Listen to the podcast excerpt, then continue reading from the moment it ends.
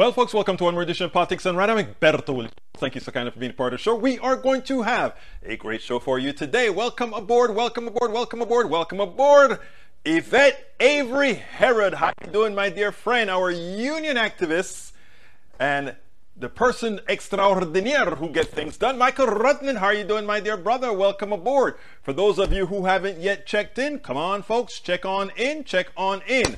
Rudnin starts. More than 1 million in Puerto Rico left without electricity after power plant fire. That blackout also left 170,000 customers without water across the island of 3.2 million people, where the roar of generators and the smell of diesel fuel is, fuel is in the air. Those who could not afford generators for renewable and have medical conditions such as diabetes, which depends on refrigerated insulin, worried about how much longer they'd be without power to increase bills when you don't provide a perfect service. The level of impunity absurd, said Luisa Rosado, a mother of two who lives in San Juan, neighborhood of Rio Piedras. Let me tell you something. It's time for us to all go solar. You know, when I get a few bucks put away, I'm going to do just that. I'm going to get I'm going to get on the electric revolution as, lo- as soon as I can afford it. But right now, as it is, you know how it goes. Political activism isn't profitable. Anyhow, worst avian flu since 2015 hits U.S. poultry prices set to rise, which means more pain for Americans in the grocery shop. Named the highest pathogenic avian influenza, HPA, has already killed 23 million chickens in Turkey. As a result, this uh, this U.S. a leading egg and meat producer might face a bird shortage. This would lead to already inflated poultry prices. In other words, we have, we, we have a reason now for legitimate inflation on birds, on chicken and eggs because of the flu. But we have a false inflation just because. How are we going to mitigate that now? They're going to use this as the next excuse to put the prices even higher. Now, this one would be justified. This type of inflation is justified because there's a disease. That's justified. Now, let's so what's not justified is the conditions in which they grow the chickens that make these types of flu so contagious. They pay these farmers X amount of dollars for a fixed amount of, uh, of meat or, or poultry. They, they help them build the barns and so forth. They treat they have them like so. It, it's a, the industry is amazing. The farmers are, are the corporate structure tells the farmer what to do. They build a centralized type of bin for these for these birds, and when whenever the flu takes off, it runs rampant. Again, uh, profits at the expediency of well-being. But hey, what can I say? Someday it's going to get across. Zoos across North America are moving birds indoors to protect them from avian flu. Penguins may be the only bird visitors to many zoos see right now because they are already kept inside and usually protected behind glass in their exhibits, making it harder for bird flu to reach them. Zoo workers are adding roofs to some outdoor bird exhibits and double checking the mesh surrounding exclosure to ensure it isn't wild birds. Hey, find out for me if is is bird flu when when the birds get it, do they always die or is it like human flu that you can recover from it? All right, astronomers discover the most distant galaxy yet. A galaxy named HD1 has been crowned the new furthest object in the cosmos. HD1 existed about 330 million years after the Big Bang, and the far flung galaxy may be harboring another surprise too. Either population 3 stars, the first stars born in the cosmos, or the earliest supermass black hole ever found. In the very early universe after the Big Bang, primordial gas consisted entirely of hydrogen, helium, and a sampling of lithium and beryllium. Form, form uh, from these elements, the first stars were born, known as population 3 stars. They are more massive, more luminous, and hotter than today's stars. They also perfected the mantra of life, live fast, die young, burning out with only a few million years. Wow. Doesn't that sound familiar, guys? Anyhow, last one from Michael Rudnin. In the fight against Putin, Senate unanimously approves measure that once helped beat Hitler. The Senate revived Lend-Lease, a World War II era measure that allowed the US to quickly resupply allies in the fight against Nazi Germany. The Ukraine Democracy Defense uh, Lend-Lease Act of 2022, as it's known, would expedite the transfer of critical military equipment and other critical supplies to Ukraine by cutting bureaucratic red tape. It allows for the de facto gifting of equipment with the provision stipulating that recipient countries would repay the U.S. at a later date, which means never. This is about to rival U.S. military arms production against sanctioned Russia arms production and put a portion of our military might into Ukrainian hands. Okay, look, I get it. I don't have a problem with that for this particular purpose. But the military industrial complex really always wins, don't they? Don't they? Don't they? Ah, Rudnin says, ah, are you going to cover the, the fluff stuff? Will with Will Smith banned from the? Uh, I'm not covering it in that respect. I'm covering it in a more in a in a historical manner. Uh, in fact, the, the person that I'm interviewing today, it's a fairly long interview, and I got to get it started. It's exactly about the slap that we covered. I had a Twitter discussion with somebody I hadn't known then uh, her name is Dr. Catherine Pugh. And I, I, I kind of came down hard on Will Smith, but then threw my hands up and said, but I don't care, you know. And then I said, I made a few other comments, and she took some exceptions to it. I don't know if that we disagreed really in, in as much as we, uh, we, we probably spoke past each other.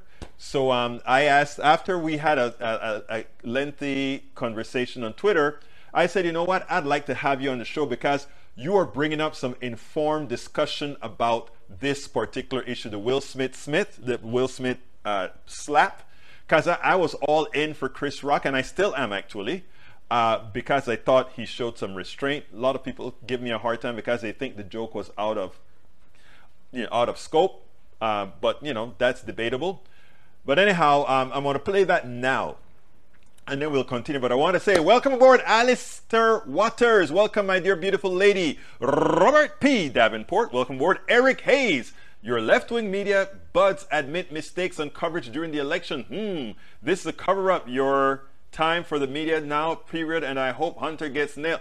Hunter is not, who cares about Hunter? You guys are hyperventilating about Hunter as if he is the president, as if he has something to do with the president. I don't care about Hunter. You guys can hyperventilate about him. What, why don't you do the same about Mr. Trump's kids? We didn't hyperventilate on his kids. His kids are crooked to the nth degrees. They're being interrogated for all the things that they do. We don't have time for that. Let's worry about things that matter to people, Eric. Get away from your ideological myopia. Por favor. Es tiempo para hacer eso. Uh, and by the way, leave Lina Hidalgo alone. She is a friend of mine, okay? Very honest, unlike most of the commissioners that have preceded her. So leave her alone. All of this is going to blow over. You know why? Because it's a setup. That's why. Okay, let's continue here. Egberto, 95% avian flu death rate for chickens and turkeys. Wow, that's high. It depends on a little bit on the housing situation, birds, but yes, the mortality rate can be very, very high. Wow, I didn't know that. Thank you for teaching me that. Mike C. Success 2 Michigan governor kidnap plot suspect found not guilty due to FBI entrapment. Yes, I saw that. And two of them got, it was a mistrial and two of them as well. The criminals should go to jail. I don't care if it's entrapment or not in that particular case. Lawrence Sims, welcome aboard. Let's go, Brandon, and push Congress to pack the court. I agree with that 100%, sir. Eric Hayes says, You are so silly. Gosh, return the favor. Don't care about the either and mail her too. Uh, I don't know what you're saying. Anyhow, continuing masticator, we suspect the president involved in Hunter's dirty business deals. Wow, really? Do you think he really needs to? Robert D. Davenport, Hunter is not a presidential advisor in the White House like the Trump crime family. Very good comeback, Robert P. But let's get busy. This interview is a bit long, so I'm going to play our wonderful uh, Catherine, who we had a discussion. And you know me, I don't care if you agree with me or not. You have a voice on politics done right. And I don't even think we disagree on much. But anyhow, let's get busy with our interviewee. Welcome to one more edition of Politics Done Right. I'm Egberto Willis, your host. Look, well, let, let, mm-hmm. let me introduce our wondrous guest first before I tell you how we met. Catherine Pugh is an American author and attorney. She has published several anthologies on race engagement in America and on defects and cures in American policing.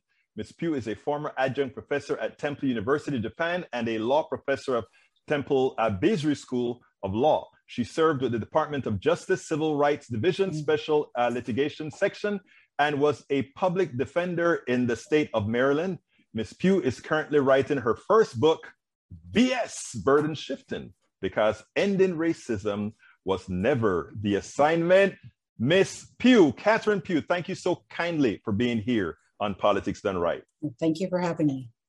Well, let me tell you, Miss Pugh, um, first of all, um, I, I met you on a Twitter chat discussing something as simple as the right. slap, the slap heard around right. the world.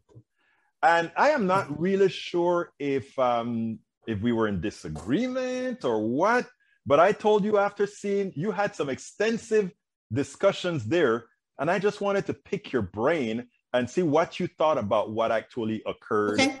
and, and then what it really means. Okay.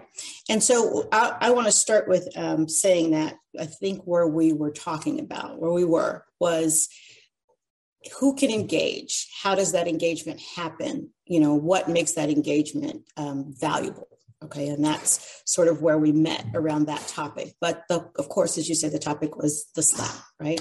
And so, as we all know, Will Smith um, slapped Chris Rock. It sort of put the nation in a bit of a tailspin. And I, I hear people saying, oh, you know, let's talk about something more important. Um, we have, you know, Senate confirmations for the Supreme Court, and we have, uh, you, you, you know, all kinds of interesting things going on in the world. Uh, we're warring with Ukraine and we're not us, uh, Russia. And so why don't we talk about those important things? And I just want to pull that back just a little bit and, and re-anchor this as important. Okay. And so in and of itself, the one event is important, but what we do with it is hugely consequential. Okay.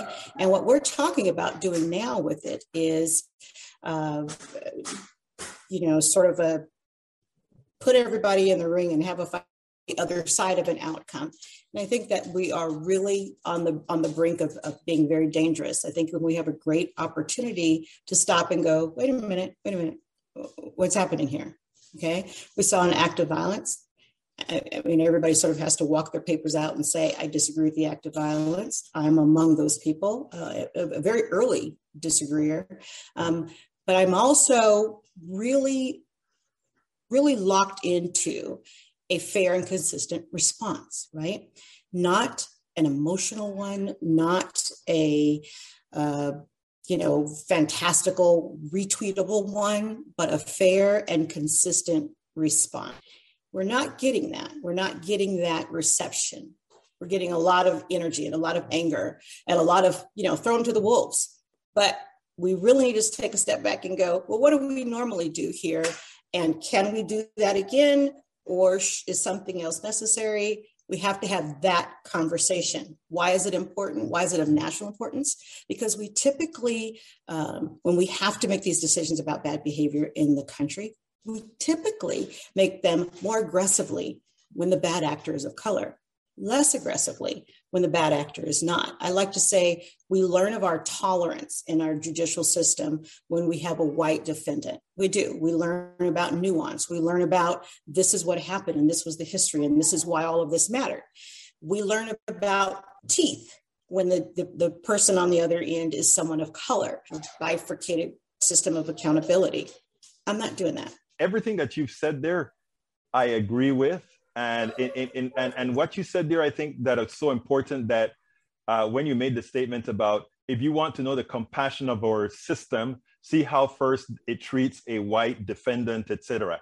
Um, with that all together, I think the portion of the conversation that probably was not very um, understanding in that I came out with was I said, for all practical purposes, I just wanted to say he was wrong, but I didn't really care about it because right. my concern was that had Chris Rock been a white uh, a, a white comedian, would our good old Will Smith do the same thing? I don't know. I don't have the answer, but I mm-hmm. just know that it, my gut feeling is that it would have been unlikely. And then I also said within the context of your discussion, I said, but I'm a political activist when I see Will Smith invest in right. those things that you work right. for, and others work for, right. then maybe I'll have a more vested interest. I want you to tell me what I should, you know, why I should give a little bit mm. more rationale behind it.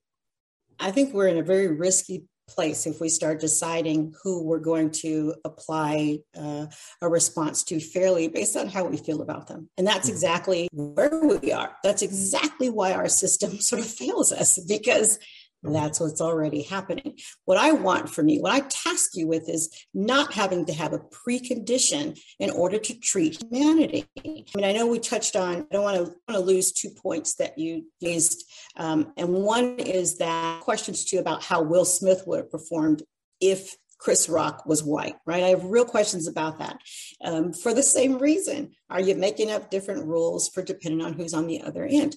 And, you know, I think that we are probably in lockstep about where we think this would have landed if, it, if Chris Rock was white. Putting that aside, uh, the other thing is that Chris Rock himself um, was extraordinary in his response, and I have to keep saying that. I mean, I and it's not has nothing to do with whether we're, what we're going to do with Will and and those things, but we're so focused on this lack of control by Will Smith no one is looking at this Herculean effort by Chris Rock. I'm going to tell you something. I need you to find count, count how been slapped, not just slapped, not just in a room, but in front of all the world, so to speak, and just held it together. We're talking about all of it, right? We're talking about the spectrum. I am glad that you centralized on Chris Rock Mm-hmm. I, I, I wanted to centralize in Chris Rock because I thought that was the example to be seen that that somebody uh, you know an aggressive he, he, dispelled the notion of the angry black man and the black man without self-control. That's one.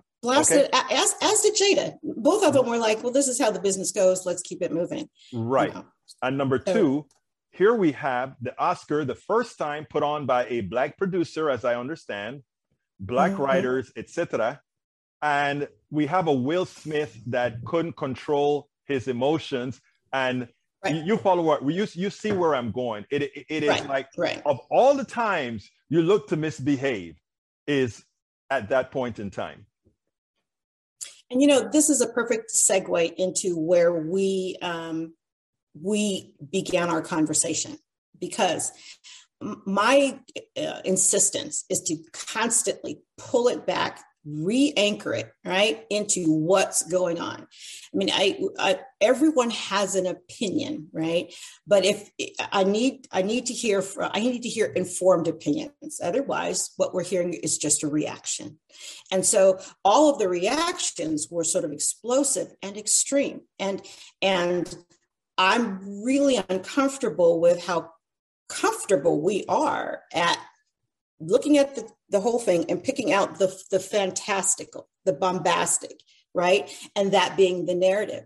And so I'm pulling it back every time. I'm pulling it back when we talk about Will Smith over Chris Rock. I'm pulling it back when we talk about expulsion over, you know, precedent. I'm pulling it back because we're not going to be fantastical when uh, when the bad actor and I, I, mean that's a sort of a legal phrase, the bad actor, uh, so to speak. And I don't mean his Will Smith right, is right. a bad right. Okay, and so we're not going to be fantastical, and and that's a way of life we can't afford to live. And I think we specifically landed on um, the question was I think there was a comment that was I'm hearing a lot of white comedians jump in and uh, you know on the slap, and I find that gross. There was a a, a commenter yeah, on Twitter. Yes Right. Okay. And so um, you you had a, a sort of a, a, range of responses, but but in there, when we sort of drilled down to the question of white pylon, that's that's where I'm pulling back and going, stop. I'd really like us to do this the normal way right? And so when we talk about white pylon, why is that a problem? Historically, we have learned that, um, as I said, I think we have a very disparate system of accountability when it's a Black person or a person of color versus a white person. And, and invariably, all right, overwhelmingly, those systems of accountability are navigated, controlled, moved through white spaces. And so I want to be careful not to say uh, there can be no white participation. I'm going to insist on informed participation. And I'm going to say we very often find a combination of uninformed participation and bombastic participation when the focus is Black. And so we're finding that here. And I, I, those are the things I am saying. I think we need to stop and pay attention because I think we're about to go off the rails when this is these are not new issues for the Oscars. Um, they're not. They're not new issues for the Academy. We're not discovering anything. So we don't need to discover some new rules because the person is Will Smith. We've seen violence uh, in the Academy. We've seen assault during an Academy presentation. We've seen, uh, you know, a, a case of violence where, but for the intervention of six armed men, a woman would have been um, uh, I, I, I don't know what I don't want to describe what I'm speaking of of um, oh my God John Wayne John Wayne uh, you know J- there was a point where John Wayne was back on the stage and there was a presenter he was very angry about he was storming the stage it took six people to bring him down that person had to be walked off of the stage after you know her comment and and protected by those people to keep from being physically harmed. We're not new about this. Let's not act brand new. Let's go back to precedent and see how we handle it. I, I guess, first of all, I have to tell you that you just told me things that I absolutely didn't know. I was just informed of all these. As you can see, I'm not the person that watches the Academy or the Oscars or anything. All I saw was somebody slap somebody. Right. So that that is what it's. But now that I know that, I'm informed. Uh, as far as right, right so I'm informed of that now, and I think that is necessary. Now, yesterday, or I think over the weekend, Tiffany Cross, somebody I love, I love her show. I blog her show. I do a whole lot with her show. Um, but she sort of made some news yesterday when she said no white person needs to comment on this, and I it, that kind of took me aback. Where um, I, I wanted I wanted to know if we should not cater that message differently because I don't know if it's a fear assessment? You tell me, being the expert. Taylor and I a very very similar message, but my message is just a tad bit more nuanced. What I say is, if you have not, if you did not care about, if you did not engage in questions of violence and you're made and listen and ask more questions than make more statements.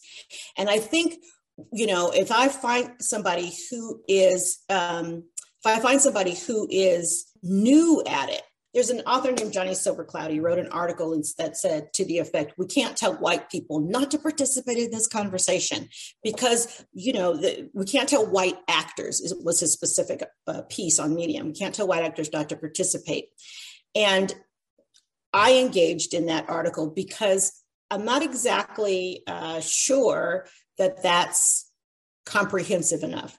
What we can do is we can say brand new people need not apply. If we're being brand new about it, you need not apply. We, I don't know that it's fair to say all white people are brand new about it, but I do know that it is fair to say we as a country, uh, race is dip, deeply embedded in our psyche, deeply embedded in ways that we don't fully know and have not explored and don't understand. What we do know is there's a, a, huge disparity when there's a white evaluator of a black bad actor. There's a huge disparity and that's that's sort of a non-negotiable. And so i think for a for a while as a country we have to stop and go we know this is a problem because we all know it's a problem. How do you fix this problem? This is how. We stop and say hold on. We know this specific flow is a problem. And so before we you know, before there's this free participation by everyone, I need to see your bona fides. I need to see that you cared about this before today. Because if you didn't, then I'm not really sure why you your contribution is should be valuable now. It's an uninformed contribution. It's a also called a reaction. And so we since we know that happens, if you want to weigh in, have you cared before? If you want to impose consequences, what were those patterns before, right? Opinions aren't valuable, informed opinions are.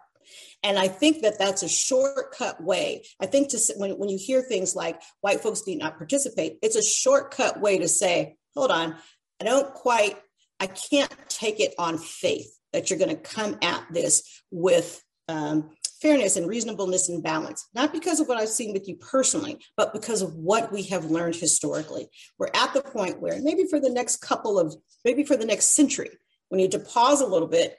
And when we're going to, to engage on something or land on something, I need to see that you should be participating, not that you want to participate in a lynch mob.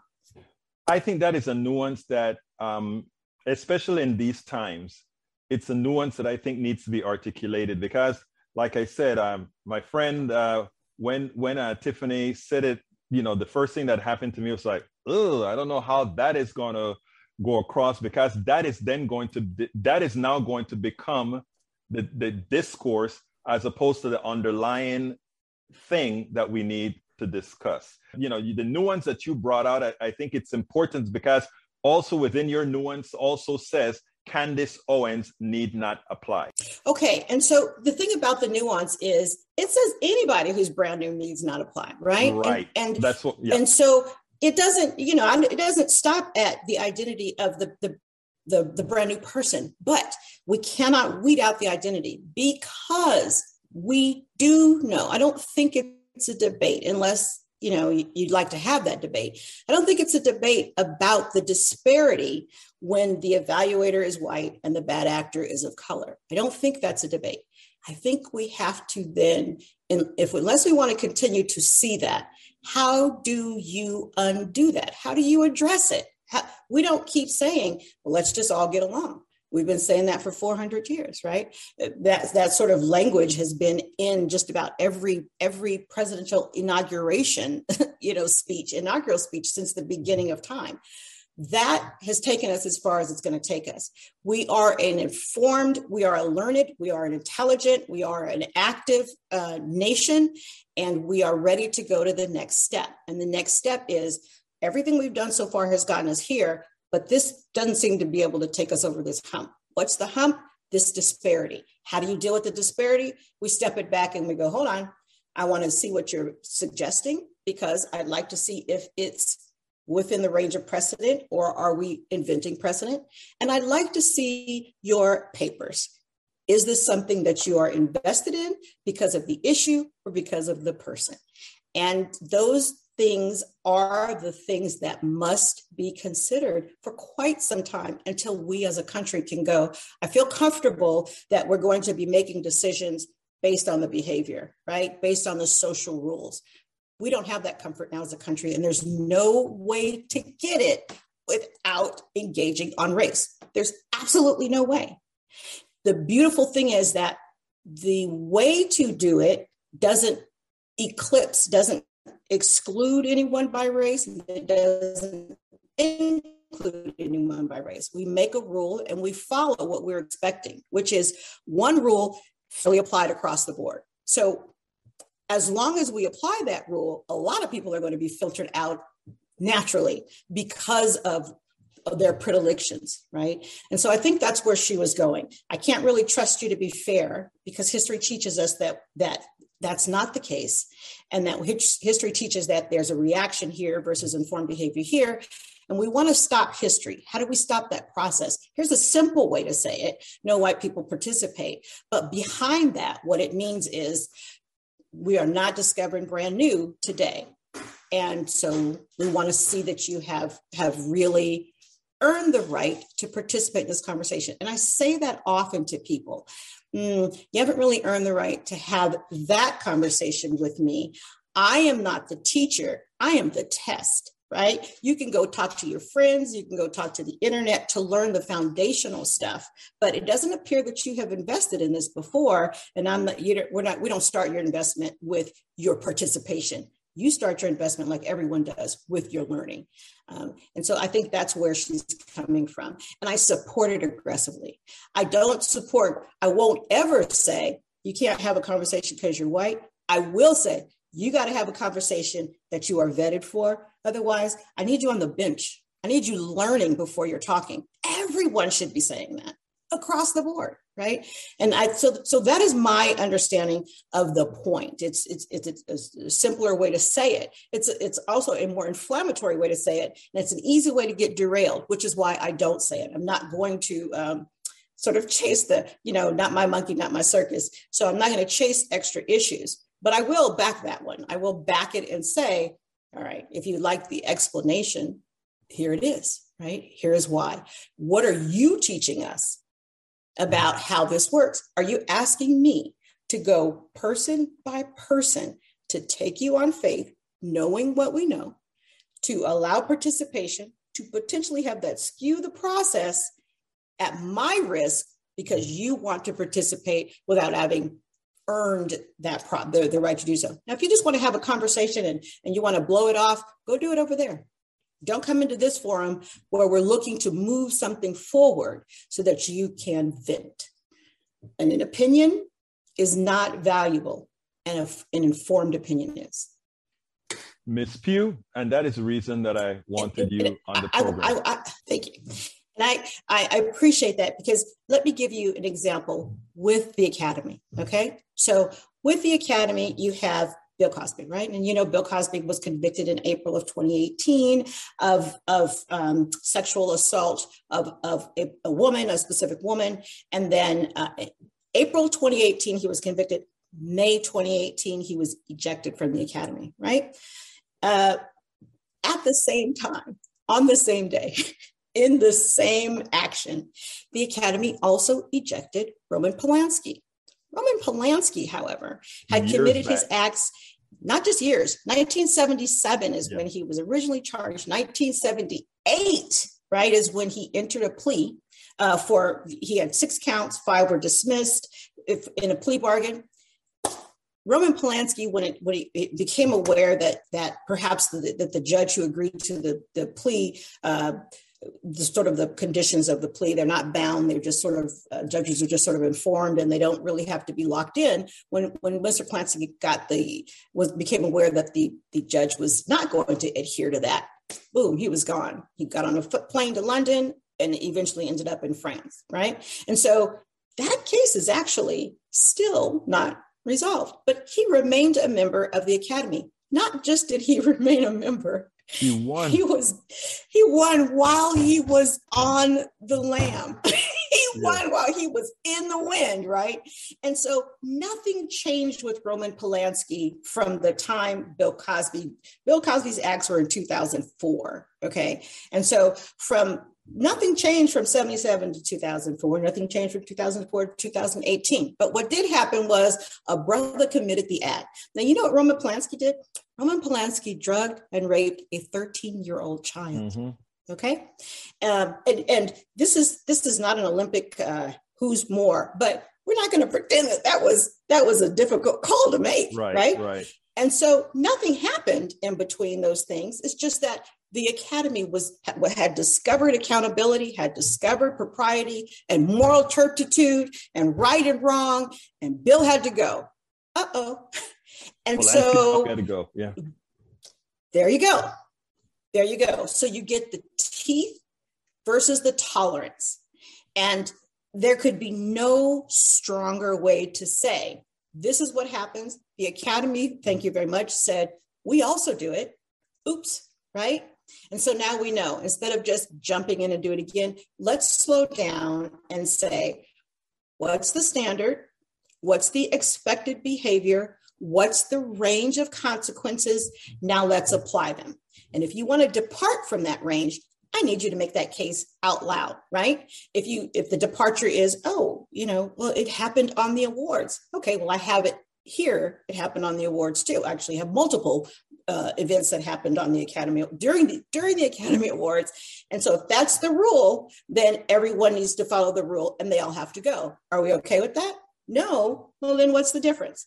Is it violence? You know, an assault? Well, I've got multiple examples of assault during the Academy, after the Academy. If that's the rule, absolutely, Will Smith has to go, and so does everyone else. Are we comfortable with that? All right. That's all we want. In fact, I'm not even landing on what I'd like to see happen. I yield the floor. I'm anything absolutely anything you can live with, I can live with too, right? As long as we're all living with it. I need the rule. I need it to be applied currently. And if you're if you're going to apply it retroactively, if you're going to make a new rule, then it goes there forward, which means the act that triggered it doesn't count. If the act that triggered it counts, that means we can go backwards. We're going all the way backwards. Pick your poison. Whatever we do, I need you to understand we're going to have one rule. That's it. And that's what we should want for the nation. That's the nation that we've learned about as children. And this is the narrative that we needed when Twitter exploded. Yeah. This is a narrative right. that we needed. And I'm glad that you brought that up. And I'm glad that you checked my statement when uh, I addressed Arturo Dominguez, because what that does is it it lays a reason for the plan. And, and that's what I like to do. I mean, whenever you, you check something, you want to go out there and put it out there. Now, um, last last thing, uh, Ms. Pugh, what would you have liked me to ask you that I didn't? What's a great way for the, the Academy to wrap this up, right? And um, I thought about that a lot. It's not my place to grow the rule. I'm not a neophyte on the issue, so I'm not just jumping in. But I, I, I do think that the Academy is facing an extraordinary opportunity to do right and to teach, right? And by that I mean, let's stop right now. Um, the Academy issued a, a, statement back in back after uh, Adam Kimmel. Adam Kimmel was also ejected from the Academy for sexual impropriety. Harvey Weinstein.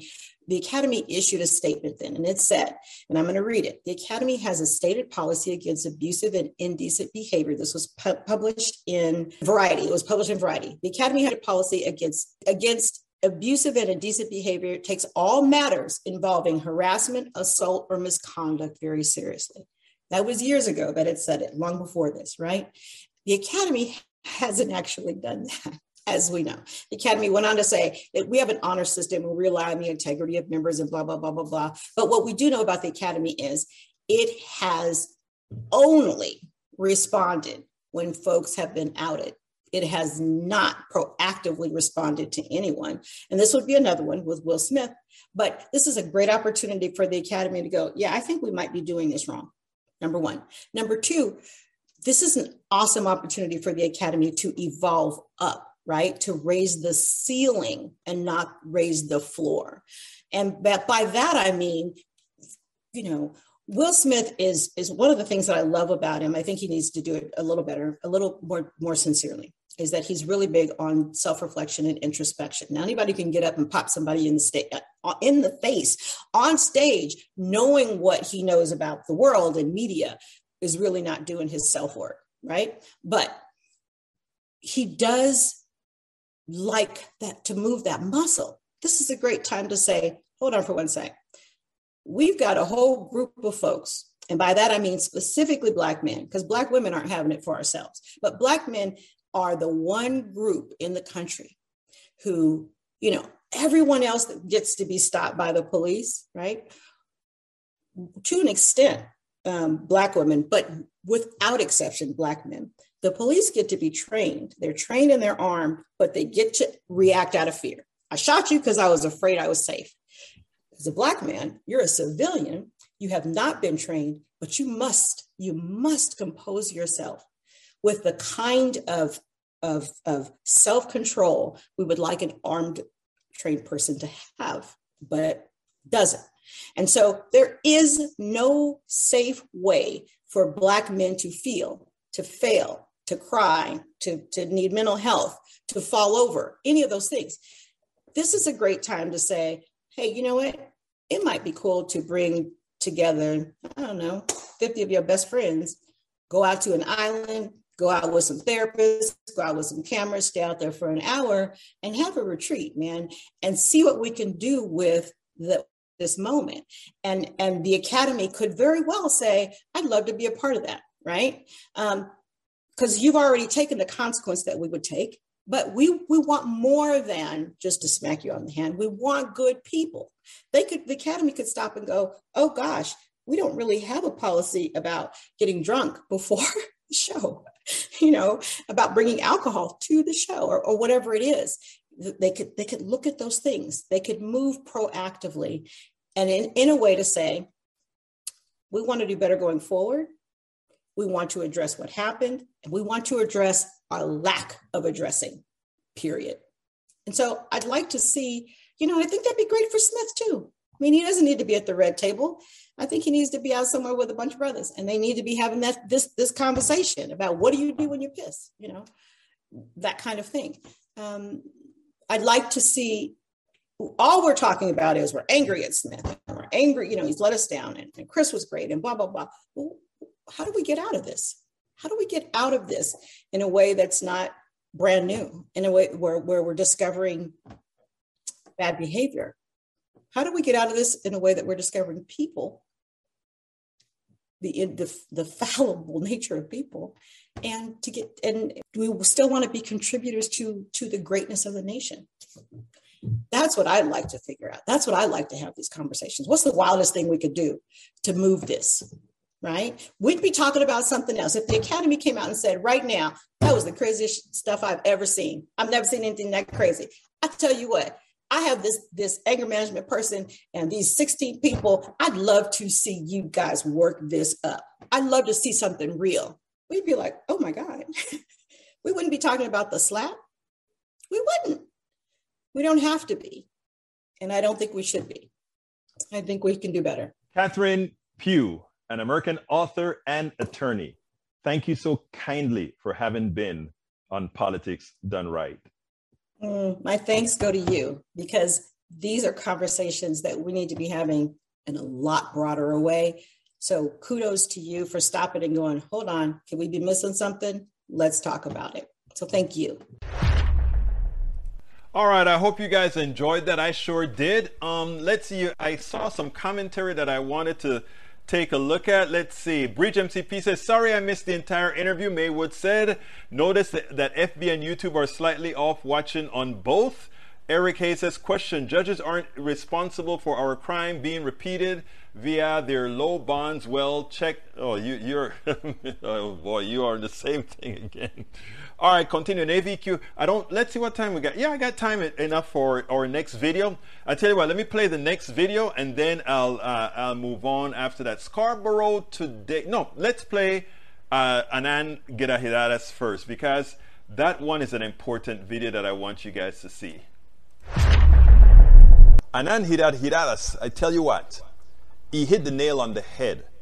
Everybody knows by now that uh, Musk bought about around 10% of Twitter. And many people just, many people love to revere Musk as if he's this great person that has done so much. And I've been really down on him. I've been down on all these billionaires because I don't think they really contribute much to society. It's great to see the author of Winner Takes All gets it. I want you guys to listen to this and then we'll go ahead and take it on the other side because it's rather important and he articulates it perfectly.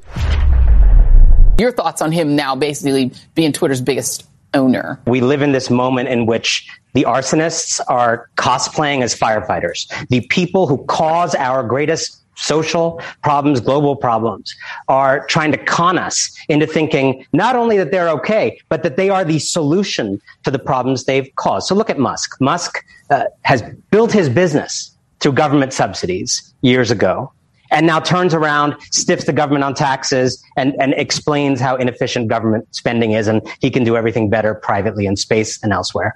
Uh, he is building in Tesla a documentedly racist company uh, that perhaps reminds him, uh, gives him nostalgic memories of apartheid South Africa where he grew up.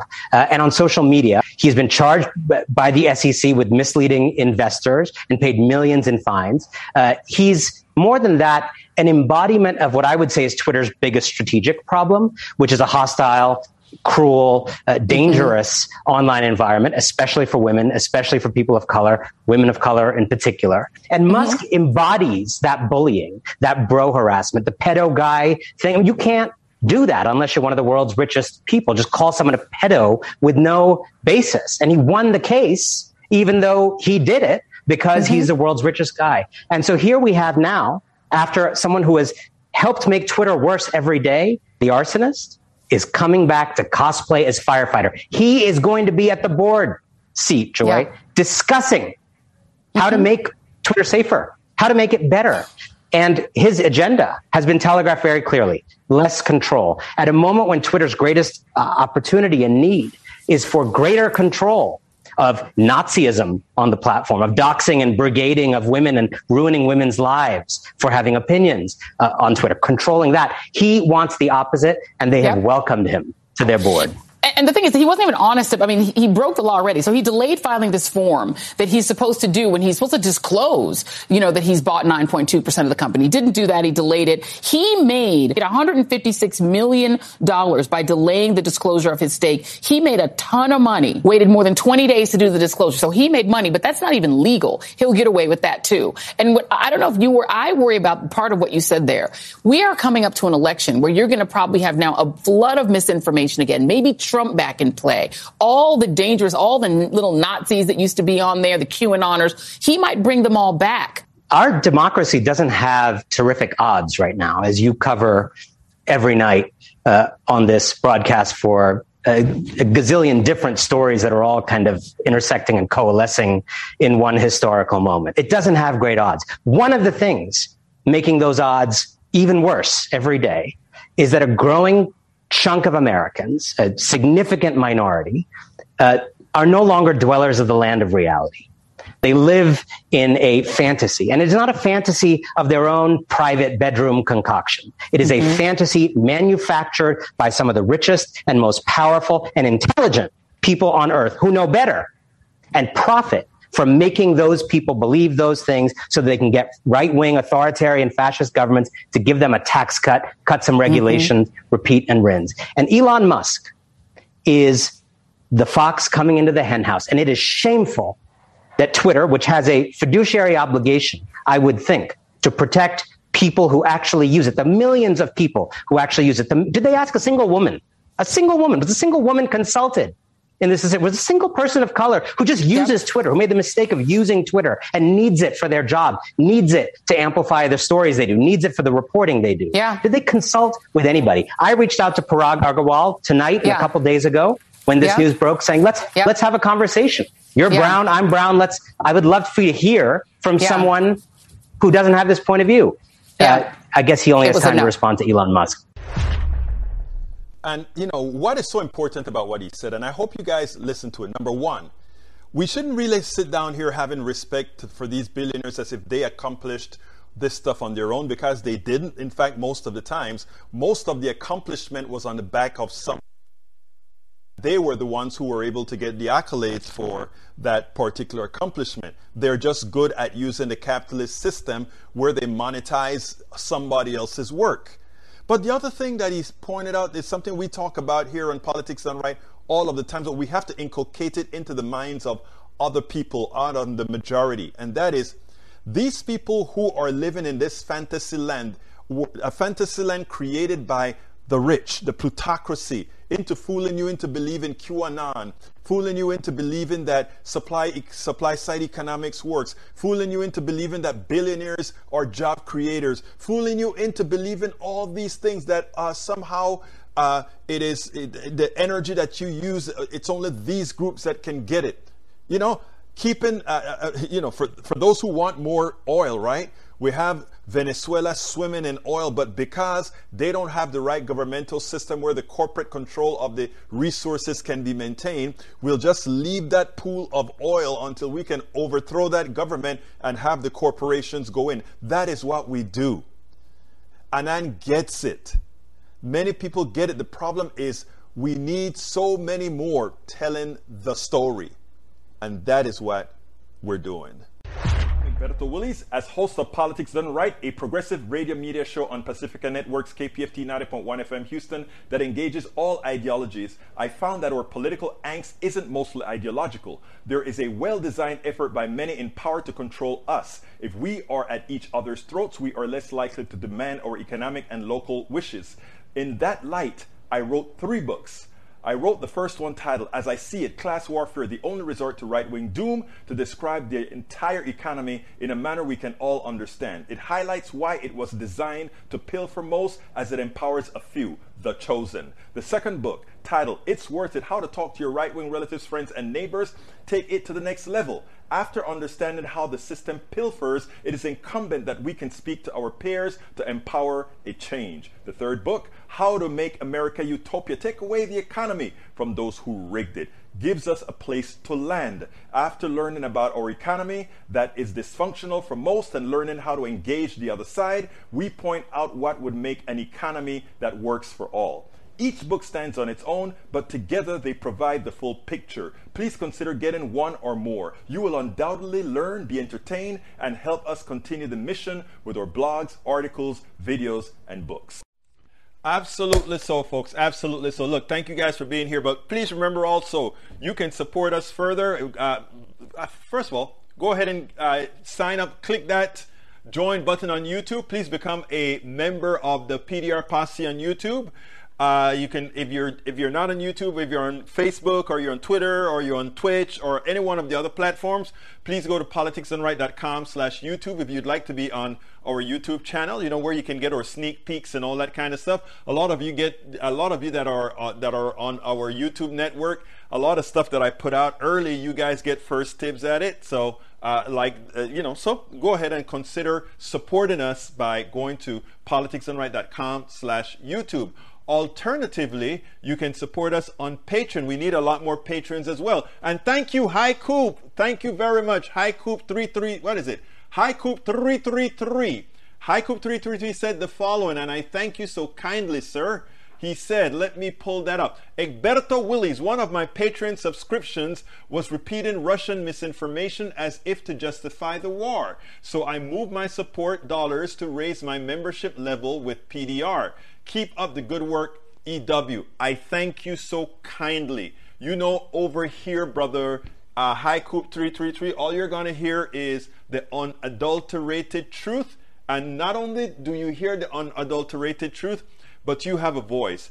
Dr. Pugh, who we just spoke to, I never, I don't know who she is, but she had, she schooled me on a few things, and I felt compelled to have her here other members of the PDR posse have been interviewed on the show, and I've always left the show open as well to anybody who has something to say and want to add to the discourse. Because what I've always said, it's not just it's not just something pretty that I say, it is fact. This is your show. Please support us. Uh, consider becoming a patron at politicsdoneright.com slash patron. P-A-T-R-E-O-N is the name.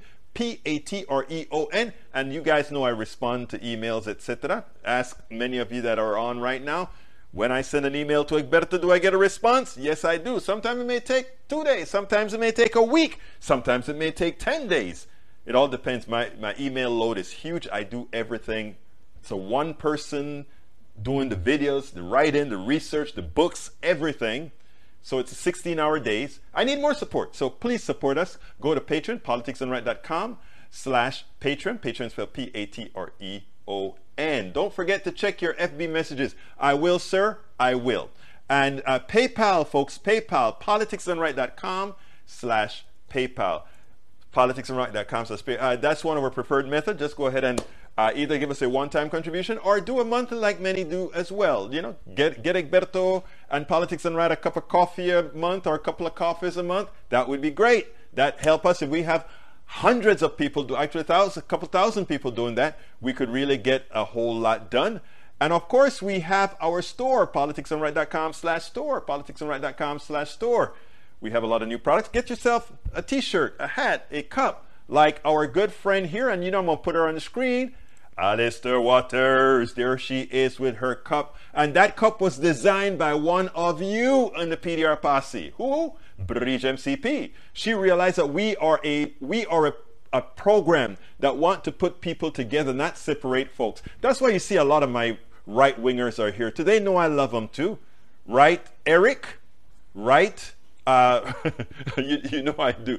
Uh, who? Let me see. Masti- right masticator. Right Lee Grant. My, my right wingers are here too, and they're here all of the time. They know I love them. Michael Rondon, you're abandoning us. Hey, thank you for being here, brother. Thank you for being here. Gotta flip that image. Uh, oh, it's not flipped? Oh, oops. I, you know, I've been watching this Bridge MCP and I hadn't noticed it. Shows you where my mind is. I gotta flip the image. I'll flip that image uh, the next time I put it up there.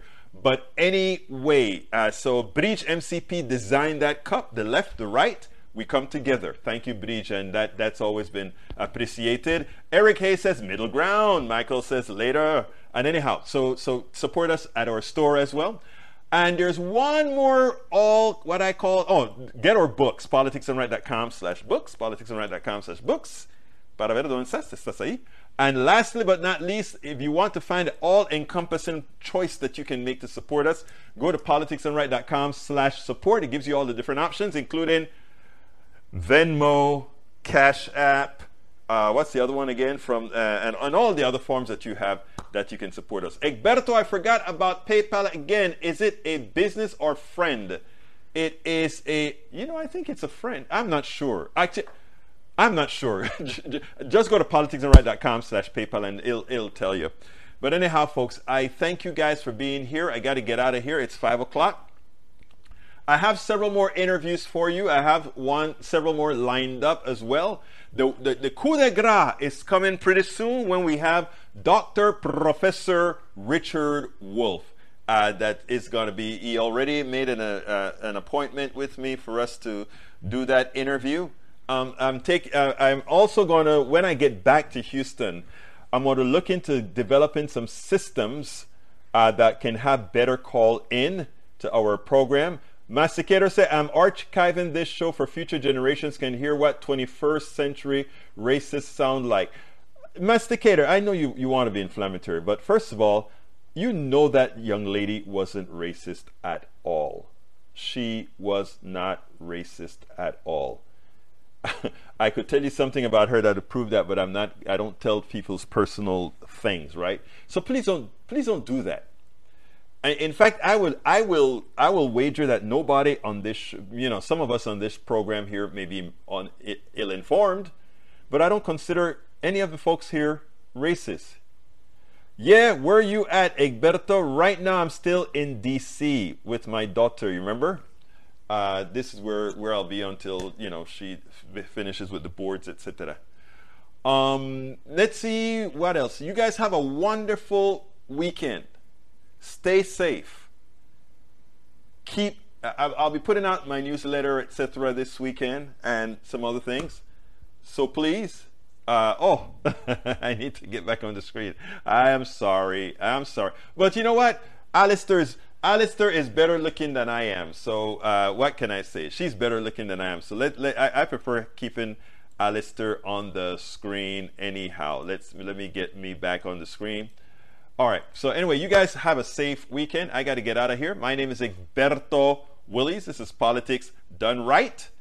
And you guys know how I end this baby. I am what? Out we spend a lot of time deconstructing the news, trying to trying to parse it into a form that everybody can understand. We try to find those little nitpicks where uh, it goes, it flies above the fray, etc. If you really like these videos that we do, I want to ask a big favor. Please go ahead. Number one, subscribe to our channel, and number two, please join if you can. Thank you so kindly for watching. Keep watching. Please remember to share. We must populate the entire internet with our progressive message, a message that we know is what most Americans say that they want. So help us, please join.